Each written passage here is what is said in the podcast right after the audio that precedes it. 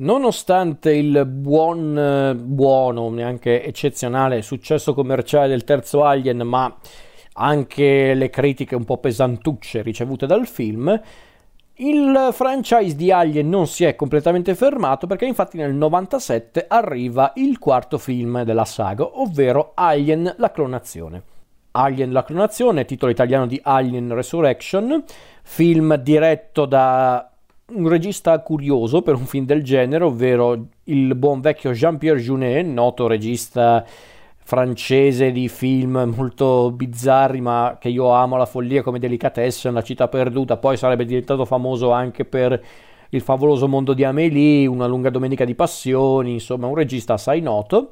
Su sceneggiatura di Josh Whedon, il buon vecchio Josh Whedon, e come faccio a descrivere questo film, ragazzi? Allora, stavolta siamo nel 2379, quindi abbiamo fatto un balzo considerevole. Sono passati quindi 200 anni da quando mh, abbiamo visto per l'ultima volta Ripley, tanto che stavolta Ripley, che ricordiamocelo, alla fine di Alien 3 è morta, proprio stecchita, solo che adesso, nell'ambientazione della storia, Ripley viene clonata in corso un esperimento condotto da questa nave militare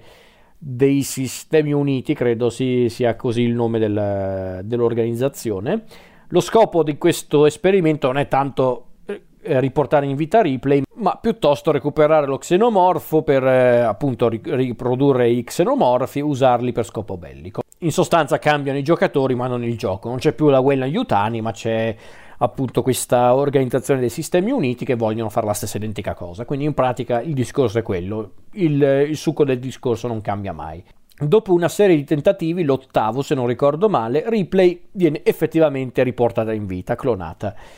La nuova Ripley, a causa anche di tutti i processi che ha subito, non è chiaramente la Ripley che conosciamo, non è semplicemente un essere umano, anzi sembra avere una sorta di legame con gli xenomorfi, molto empatico con gli xenomorfi,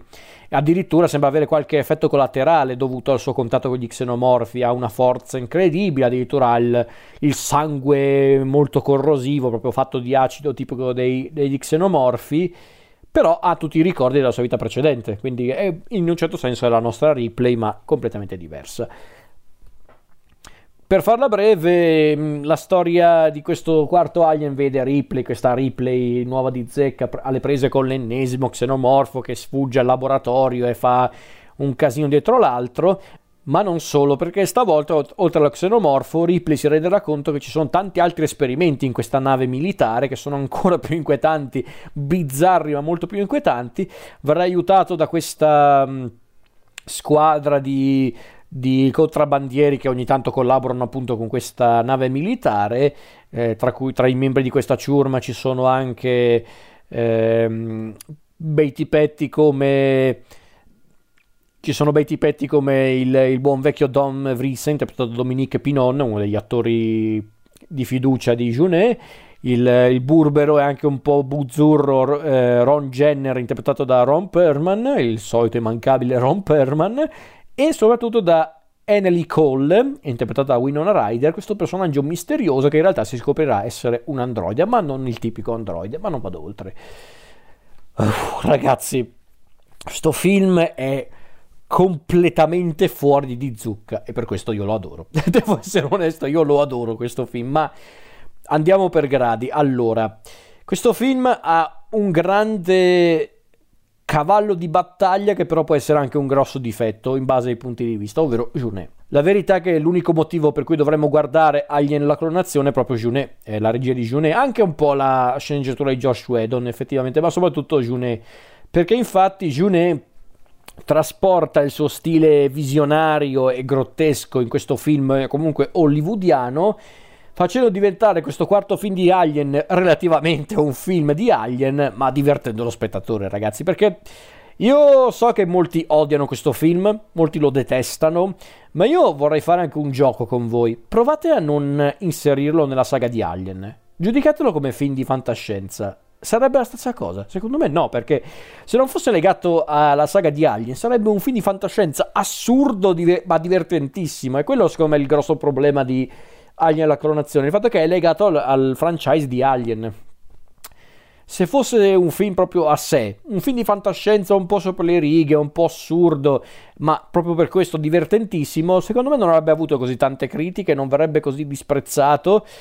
Eh, solo che mh, mm, purtroppo è così, purtroppo è legato al, al, franchise di Alien e questa cosa si vede, si sente e un po' mi dispiace perché secondo me è stato anche un po' denigrato questo, eh, questo Alien la clonazione perché io sono un fan di Junet, non dico di no, lo Junet un po' più eh, classico tra virgolette. Lo Junet dei primi anni, quello appunto di Delicatessen, la città perduta, più che quello di il favoloso mondo di Amélie. E quindi vedere quello stile così folle, fuori di testa che caratterizzava quei film, ma in un contesto fantascientifico e anche più, tra virgolette, hollywoodiano, mi ha fatto ammazzare dal ridere. Io l'ho adorato questo film. E ripeto, io non è che l'ho apprezzato come film della saga di Alien, no, no, assolutamente, ma come film, come film io l'ho adorato, mi ha divertito tantissimo perché c'era questa volontà da parte di Junet e immagino anche di Josh Whedon di fare un film divertente, un film creativo,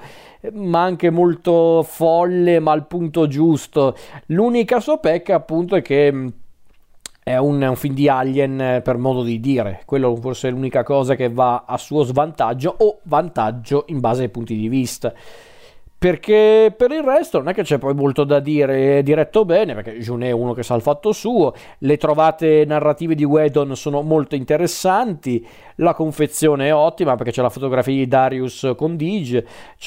mu- ci sono le musiche di John Frizzell, le scenografie, effetti speciali, insomma su quell'aspetto è un film davvero delizioso, davvero interessante. Io non capisco tutto questo odio nei confronti del film, onestamente. Lo stesso cast è molto variegato, c'è sempre la Weaver che è fantastica, peraltro vedere finalmente una replay leggermente diversa dai film precedenti è interessante, è un bel approccio, ehm, ma per dire abbiamo appunto Pinon, Ron Perman, Michael Wincott, eh, Dana Deia, Brad Dourif in un personaggio a dir poco strambo e folle, G. Freeman, Raymond Cruz e c'è anche Winona Ryder che ragazzi lo sapete eh, se avete sentito qualche puntata dipendente Winona Ryder non è che mi fa impazzire come attrice. Winona Ryder non è mai stata una grande attrice e qui non è da meno, anzi in certi punti è un po' odiosa, però è interessante il modo in cui hanno presentato il personaggio di Cole, perché come dicevo prima Cole è l'androide di turno in questo film, perché avevamo prima Ash, poi Bishop, che aveva fatto sia Aliens che Alien 3, Stavolta invece c'è Cole, che è un androide un po' diverso rispetto a quelli che avevamo incontrato prima e questa cosa mi è piaciuta. Mi è piaciuta che abbiano voluto far vedere come il futuro dell'universo di Alien sia mm, non molto più conciliante di quello che già conoscevamo, anzi è peggiorato ancora di più su certi aspetti. La tecnologia è andata avanti, ma le brutture dell'epoca di Ripley sono rimaste tali, che è triste da dire come cosa, quindi è molto interessante come film. Io onestamente non riesco ad odiarlo, anzi lo, lo trovo sempre molto interessante e molto divertente. Forse la parola chiave giusta è divertente, è un film divertente, bisogna apprezzarlo proprio per questo.